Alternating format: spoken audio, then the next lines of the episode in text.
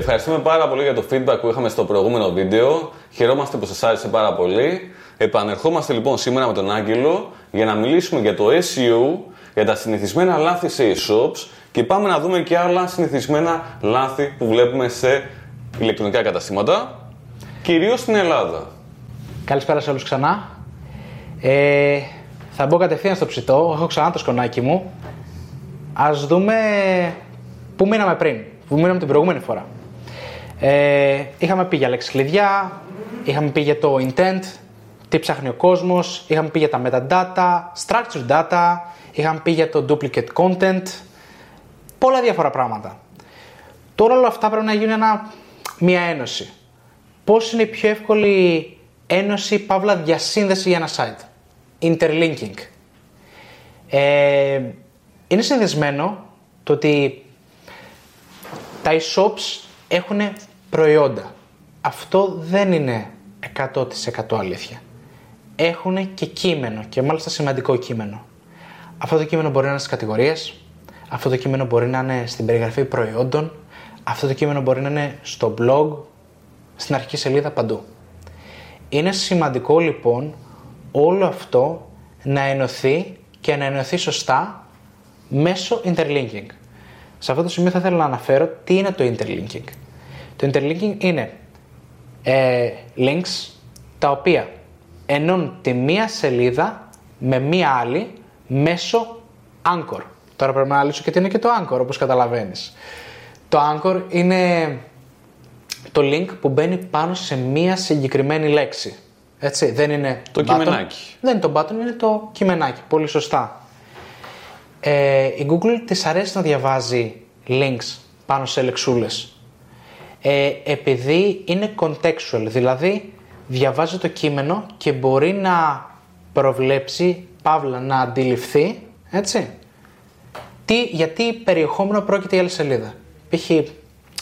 αν έχουμε μια κεντρική κατηγορία η οποία λέγεται αθλητικά παπούτσια και μέσα στην περιγραφή κατηγορίας λέμε όλα τα ωραία μας πράγματα και έχουμε ένα link το οποίο πάνω στη λέξη του link είναι ανδρικά αθλητικά παπούτσια, έτσι, καταλαβαίνει ότι αυτό το link πρόκειται να πάει σε εκείνη τη σελίδα.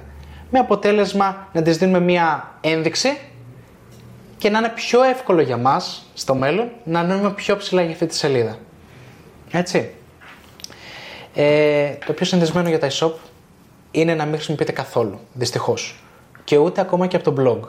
Απλά γράφουν, βάζουν ένα link να εμφανιστεί το προϊόν και τελείωσε. Και στη σελίδα προϊόντος υπάρχουν πάρα πολλές ευκαιρίες. Δηλαδή, α, βλέπουμε ένα προϊόν. Αυτό το προϊόν, π.χ. ένα iPhone 13, μιας και λέγαμε iPhone 13 στο προηγούμενο βίντεο, μπορεί να συνδυάζεται με κάποια αξεσουάρ. Ακριβώς. Επίσης το iPhone το 13 το μπλε, αν υπάρχει μπλε, δεν ξέρω, δεν είμαι το iPhone, ε, μπορεί να βγαίνει και σε άλλα χρώματα. Οπότε στη σελίδα προϊόντος έχουμε τη δυνατότητα να πούμε δες το σε άλλα χρώματα και να πάμε τα links εκεί, δες άλλα αξεσουάρ και να πάμε τα αξεσουάρ, Α, διάβασε σχετικά με τα reviews, δεν ξέρω για αυτό το κινητό, οπότε μπορούμε να πάμε χρήσιμα links προς άλλα μέρη.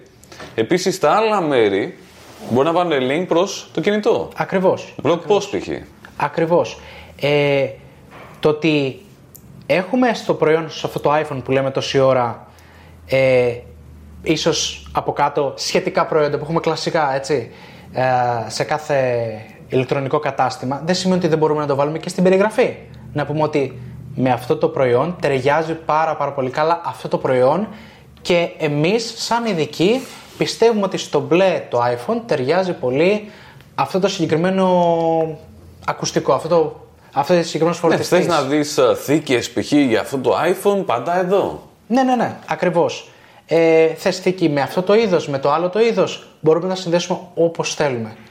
Και όπως είπες πολύ σωστά, οι θήκες μπορούν να δώσουν και είναι φυσικό να δώσουν στα iPhone ή στα τζαμάκια προστασίας. Έτσι. Και σε blog post. Ακριβώς. Πώς θα μπορούσε να γίνει; Ε, θα μπορούσαμε, αν έχουμε κάνει όπως είπαμε πιο πριν, μια σωστή έρευνα και έχουμε βρει για παράδειγμα ότι ο κόσμος ψάχνει τις καλύτερες ε, θήκες iPhone 13 για... Θυμάμαι ότι το είχα κάνει έρευνα παλιότερα. Για ορειβασία. Έτσι. Δεν ξέρω ποιος παίρνει iPhone μαζί του στην ορειβασία. Αλλά όντως, νομίζω 20 άνθρωποι το μήνα το ψάχνανε. Ψάχνανε για ορειβασία. Ε, είχε, μπορείς να εκεί πέρα να γράψεις στο blog ότι αυτές είναι οι θήκες που προτείνω, π.χ. σκληρές θήκες. Εκεί πέρα, στη λέξη σκληρές θήκες, μπορείς να δώσεις ένα interlink προς εκείνη την κατηγορία. Μπορείς να πεις ότι θέλω ένα πολύ σκληρό τζαμάκι προστασίας με όνομα Χ. Δεν το γνωρίζω. Ναι, να βάλεις συγκεκριμένα προϊόντα Ακριβώς. σε αυτό το post. Ακριβώς. Το link σε κατηγορίες είναι πιο ασφαλές βέβαια, διότι η κατηγορία θα μείνει περισσότερο διάστημα εκεί, παρότι ένα προϊόν. Το Είσαι προϊόν, απόλυτο δίκιο. αν, αν εξαντληθεί ένα προϊόν, εάν διαγραφεί ένα προϊόν, αυτό σημαίνει ότι έχουμε μετά ένα σπασμένο link. Το οποίο μας φέρνει στο επόμενο point. Για πάμε να το δούμε. Σπασμένα links σε όλο το site λόγω διαγραφής προϊόντων. Είναι πάρα πάρα πολύ συχνό φαινόμενο τον, το έτος 2022 να είχαμε τρομερή ζήτηση, να κάναμε πολλές πωλήσεις ε, από μία συγκεκριμένη θήκη, για παράδειγμα. Αυτή η θήκη όμως εξαντλήθηκε, δεν την ξαναφέραμε, οπότε αποφασίζουμε ότι δεν με ενδιαφέρει πια, ας το διαγράψω το προϊόν. Τι σημαίνει αυτό για μας; Η Google θα το δει αυτό και εκεί που ήμασταν μπορεί στην πρώτη ή δεύτερη θέση για αυτό το προϊόν να μην υπάρχουμε πια αποτελεσματικά, χάνουμε κάθε πιθανό traffic. Οπότε, όταν εξαντλείτε ένα προϊόν και δεν σκοπεύετε να το ξαναφέρετε, υπάρχουν δύο επιλογές. Ή να κάνουμε αυτό το URL, όπως λέγεται, redirect σε, στην κατηγορία ή σε κάποιο πολύ πολύ σχετικό προϊόν, δηλαδή το μπλε να το κάνουμε στο σκούρο μπλε, στο σκούρο πράσινο που είναι πολύ κοντά. Ή στη νέα έκδοση, αν έχει βγει του προϊόντος, να πούμε ότι Ακριβώς. αυτή είναι νέα, ένα νέο. Και μάλιστα αυτό το κάνει αρκετά νομίζω το Amazon. Δηλαδή λέει ας πούμε ότι είναι η νέα revised edition του όποιου προϊόντος. Αυτό είναι όντως πάρα πολύ συχνό στο Amazon και το κάνουν και πάρα πάρα πολύ οι πολυεθνικές και της Ελλάδος. Ε, ειδικά στο κομμάτι που μιλάμε τώρα στα τηλέφωνα, συμβαίνει πάρα πολύ. Όταν μια ας ναι, πούμε, Βερονθήκη εξαντλείται, κάνουν redirect το παλιό URL στο καινούριο. Που φέρανε το καινούριο μοντέλο του, 23 για παράδειγμα. Έτσι. Οπότε είναι ένα πάρα πολύ σημαντικό point. Μην τα διαγράφετε αυτά τα URL. Είναι πάρα πολύ σημαντικά. Πάμε να δούμε κι άλλα. Λοιπόν, το σκονάκι μου μετά μου λέει setup. Εδώ πέρα έχουμε το κομμάτι της παρακολούθησης και υποβοήθησης της Google. Στατιστικά λοιπόν. Ναι, έχουμε το Google Analytics και το Search Console. Το ένα μας δείχνει καθαρά πώς πάμε, έτσι. Ποιοι μπαίνουν μέσα, τι κάνουν, πού πάνε. όλα τα στοιχεία. Ε, ενώ το άλλο μας δείχνει πώς πάμε καθαρά και μόνο οργανικά, έτσι. Ε, και ταυτόχρονα βοηθάει και την Google. Κατατάξει, τι έχει διαβάσει η Google, τι δεν έχει διαβάσει η Google. Αυτό είναι το πιο σημαντικό και το κομμάτι πώς θα την βοηθήσουμε. Μέσω του sitemap που είναι πάρα πολύ συνδεσμένο, μπορεί πολλά site να έχουν Search Console, αλλά δεν έχουν ανεβάσει το ίδιο τους το sitemap μέσα, το οποίο γίνεται πραγματικά με ένα κλικ. Κάνω ένα copy-paste το sitemap και το βάζω στο Search Console. Αρκεί να υπάρχει το sitemap. Αρκεί να υπάρχει, σωστά. Οπότε, αν δεν ξέρετε, ρωτήστε το developer, σίγουρα θα καταλάβει τι σημαίνει sitemap. Πείτε του να σας το δώσει, να το ανεβάσετε ή να το κάνει ο ίδιος. Δεν θα είναι καθόλου δύσκολο, το υποσχόμαστε. Έτσι. Ε, αυτή η διασύνδεση πρέπει να γίνει και είναι απαραίτητη, γιατί βοηθάει τον Google όπως είπαμε, να καταλάβει. Ε, κάνει όλες τις διασύνδεσεις που χρειάζεται και μας βοηθάει άμεσα, πραγματικά άμεσα να ανέβουμε. Ε, ταυτόχρονα να, κα- να θυμηθούμε να κάνουμε σύνδεση των δύο προγραμμάτων Analytics και Search Console μεταξύ τους ώστε δεν χρειάζεται να πηγαίνουμε συνέχεια στο Search Console μέσω του Analytics κατευθείαν μπορούμε να βλέπουμε τα αποτελέσματα στα μας τα Ναι, οργανικά. ναι, κάποια στοιχεία τα δείχνει, αλλά κάποια άλλα δεδομένα δεν τα δείχνει. Καλό είναι να μπαίνετε στο Search Console, γιατί εκεί πέρα μπορεί να σας πει ότι ξέρεις τι, υπάρχει τεχνικό πρόβλημα 500 ευρώ, 503, 403, 404. Οπότε η Google η ίδια σας βοηθάει και λέει ακριβώς ποια θέματα εντοπίζει μέσα στο site. Μπορεί να πει για παράδειγμα ότι βλέπω εδώ πέρα τόσες σελίδες, αλλά εγώ έχω κατατάξει, έχω κάνει index μόνο τόσες. Γιατί, γιατί π.χ. δεν έχεις καλά structured data, γιατί φταίει κάτι άλλο μέσα στο site σου, γιατί μπορεί να έχει γίνει μια πατάτα σε ένα αρχείο που ονομάζεται robots.txt. Οπότε καλό είναι να βλέπετε και το Search Console τουλάχιστον μία φορά το μήνα. Θα μου πείτε, ωραία, και που θα το δω, τι θα καταλάβω. Εάν δεν έχετε τις απαραίτητες γνώσεις, καλό να ρωτήσετε την εταιρεία marketing που σας υποστηρίζει σχετικά με αυτό. Τα πιο συχνά στα e-shops είναι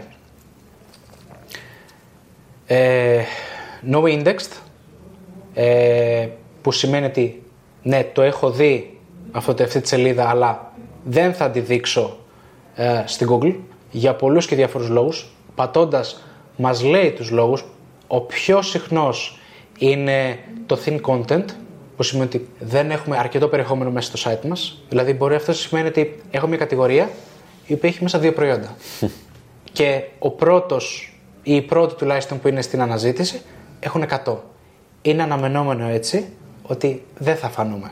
Δεν έχουμε την ποσότητα, δεν είμαστε αρκετά ανταγωνιστικοί. Έτσι. Οπότε και η ποσότητα των προϊόντων που έχουμε, το συνολικό inventory, σαν site, είναι πάρα πολύ σημαντικό. Και μάλιστα τώρα που λες αυτό, ένας από τους καλύτερους τρόπους για να ανέβει όλο το e-shop σαν οργανική επισκεψιμότητα είναι να βάλετε περισσότερα προϊόντα. Είναι τόσο απλό. Θα μου πείτε, ωραία, και τι θα κάνω, θα πάρω άλλη αποθήκη, θα πάω να αγοράσω τόσες εκατοντάδες χιλιάδες εμπόρευμα; Όχι απαραίτητα. Μπορείτε να πάρετε κάποια προϊόντα και να τα φέρνετε από τον προμηθευτή όταν χρειάζεται. Ναι, δεν θα είναι άμεσα διαθέσιμα, αλλά δεν πειράζει γιατί η ελληνική πραγματικότητα, αν έχετε δει και άλλους ανταγωνιστές, είναι ότι οι περισσότεροι δεν τα έχουν άμεσα διαθέσιμα τα προϊόντα. Οπότε βάλτε και άλλα προϊόντα μέσα στο e-shop. Αυτό είναι αλήθεια.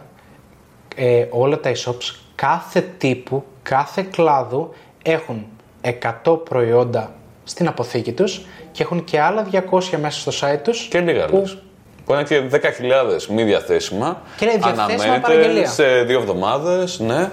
Και 100 που είναι άμεσα, ναι. Έτσι.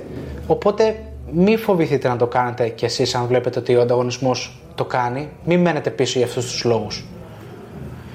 Λοιπόν, συνεχίζουμε. Τι άλλο έχουμε; Σας αρέσει; Γράψτε ένα σχόλιο. Πάρα πολύ σημαντικό. Mobile friendly. Έτσι. Ε... Βέβαια έχουν προχωρήσει τα πράγματα. Δηλαδή πάρα πολλά e-shops πια είναι φιλικά προς Google, mobile, ε, η Google το δια... Mm, okay. Και εκεί γίνεται το μπέρδεμα. Δηλαδή μπορεί το site να φαίνεται ότι φορτώνει καλά, αλλά αυτό δεν σημαίνει ότι η Google το αναγνωρίζει ως mobile friendly. Ε, φτιάχνουμε ένα site. Πάντα ο developer μας το κάνει mobile friendly. Είναι νομίζω μία από τις στάνταρ διαδικασίες πια. Ε, όταν φτιαχτεί και ξεκινήσει να υπάρχει στην Google, είναι πολύ σημαντικό εκείνη τη στιγμή να επισκεφτούμε το Search Console ή κάποιο από τα tools. Όπως για παράδειγμα το Mobile Friendliness Test.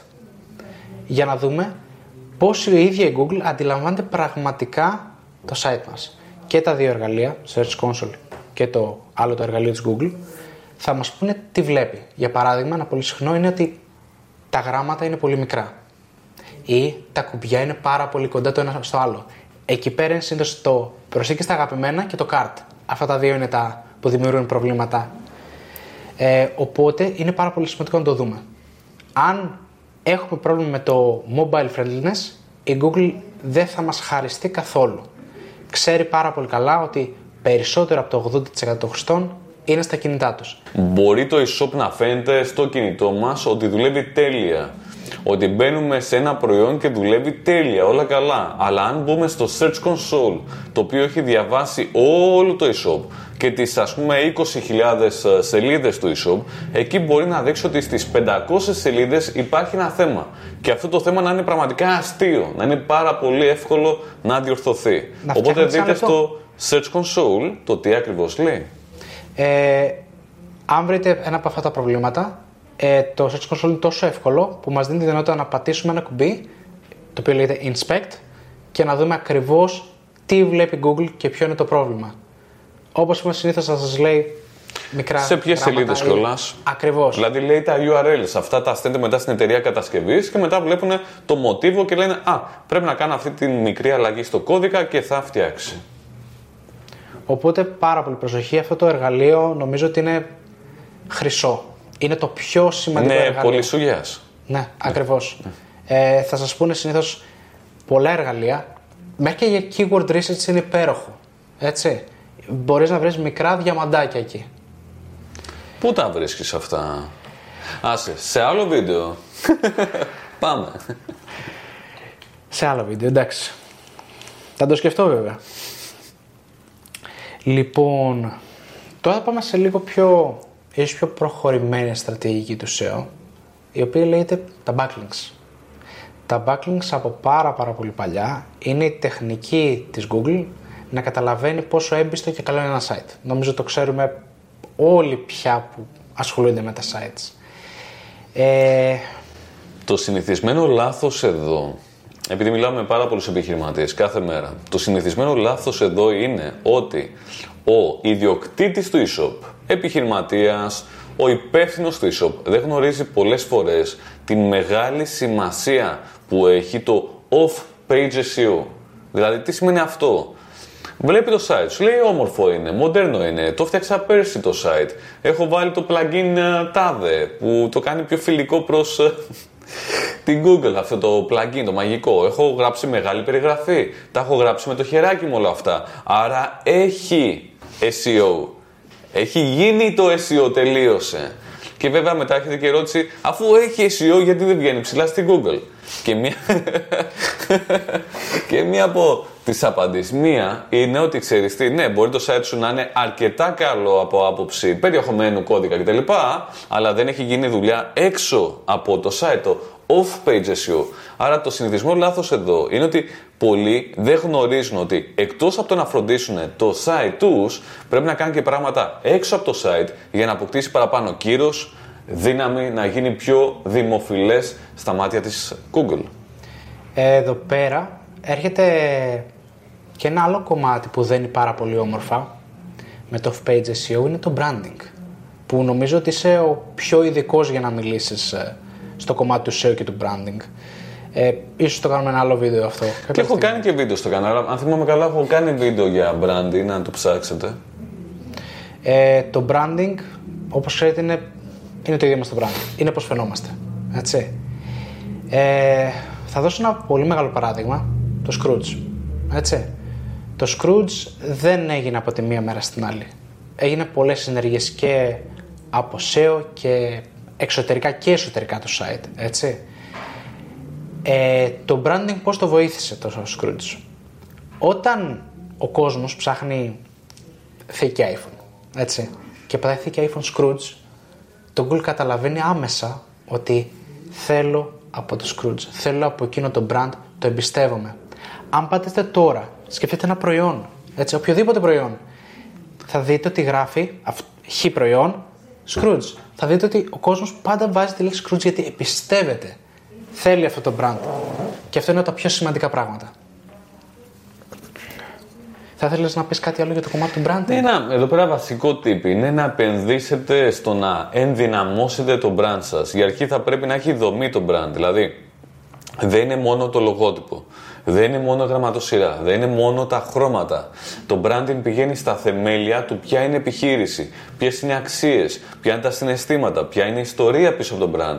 Άρα πρέπει να γίνει αυτή η δουλειά όσον αφορά το branding και μετά να αποτυπωθεί, να εκφραστεί με διάφορους τρόπους. Αν κάνετε αυτή την επένδυση στο branding, θα σας βοηθήσει ποικιλό τρόπος. Και στο SEO θα βοηθήσει και στο CRO θα βοηθήσει. Γιατί ένα δυνατό brand το εμπιστεύονται πολύ πιο εύκολα από κάποιο αδύναμο.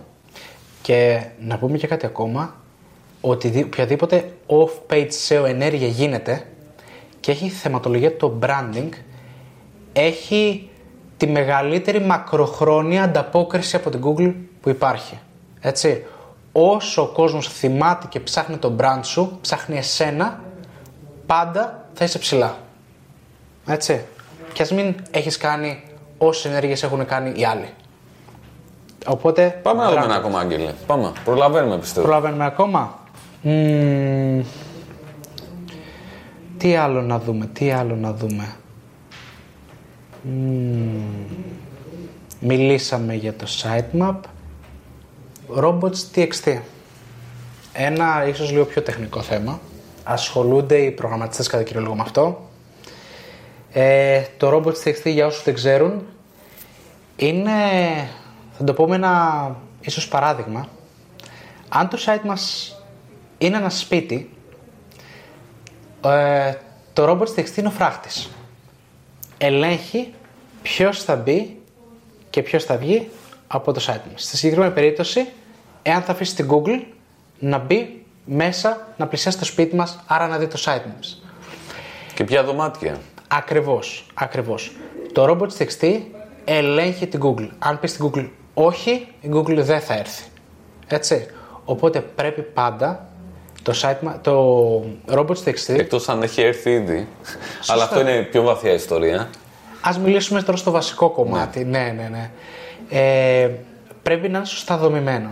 Δηλαδή, να είναι εύκολο χρηστό για την Google, να έρθει και να δει το site μας, ταυτόχρονα να κρατήσει μακριά οτιδήποτε υπάρχει σχετικό με spam, έτσι, το οποίο μπορεί να είναι κακόβουλα μποτάκια, για παράδειγμα, έτσι, ε, και ταυτόχρονα να περιορίσει ή να περιορίσει την Google από το να δει κάποια links ή σελίδες τα οποία ίσως να μην είναι τόσο χρήσιμα.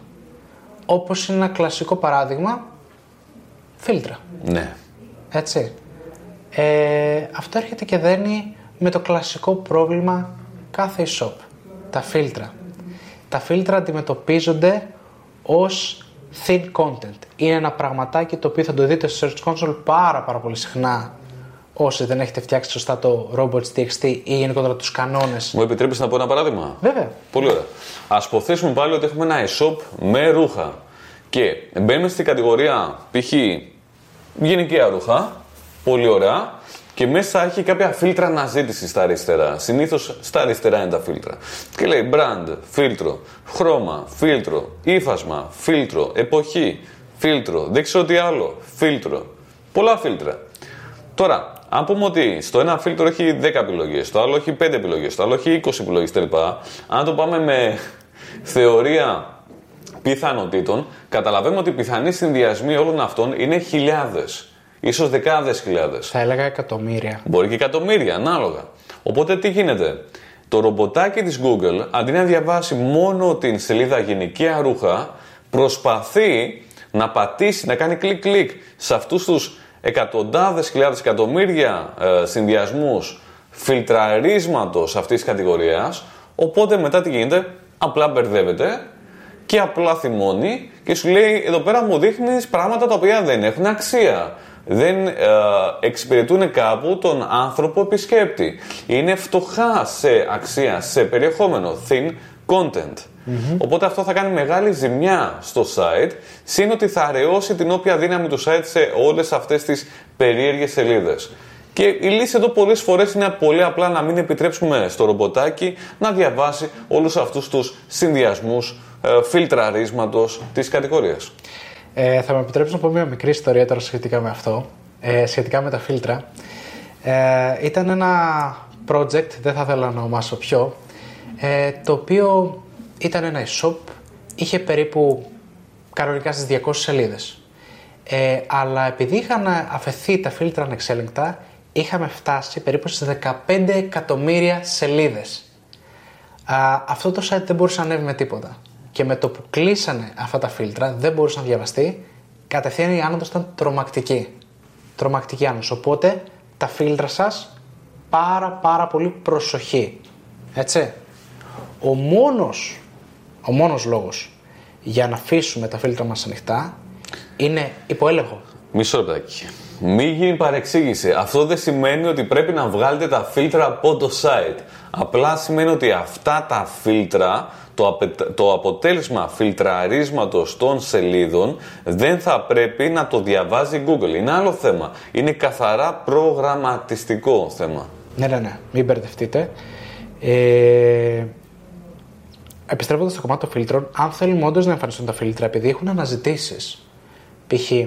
είπαμε πριν, μπλε θήκες iPhone, έχουν θήκες iPhone 13 Pro Max, έχουν αναζήτηση και οι μπλε έχουν για κάποιο λόγο πολύ μεγάλη ζήτηση, επειδή βγήκε ένα ίσως ένα ιδιαίτερο χρώμα. Ναι, και, το, και η μάρκα επίσης είναι ένα πολύ συνηθισμένο τέτοιο φίλτρο που έχει αξία για την Google. Ε, ίσως τότε είναι καλό να, αυτό το φίλτρο να παραμείνει ενεργό, δηλαδή να μπορεί το ρομποτάκι να το διαβάσει και σε πολλές περιπτώσεις είναι καλύτερο να μην είναι πια φίλτρο, να το κάνουμε κανονική υποκατηγορία. Έτσι. Τις υποκατηγορίες η Google τις έχει πιο μεγάλη αγάπη. Έτσι, επειδή είναι πάντα σταθερές, πάντα είναι εκεί, οπότε τους δίνει μεγαλύτερη έμφαση. Ωραία, νομίζω Άγγελε είπαμε πολύ ωραία πράγματα. Σας ευχαριστούμε πάρα πολύ. Εγώ σε ευχαριστώ που μου αφήσετε να έρθω ξανά. Πολλά λάθη, πάρα πολλά λάθη και όλα αυτά τι είναι, είναι και ευκαιρίες. Ευκαιρίες για βελτίωση.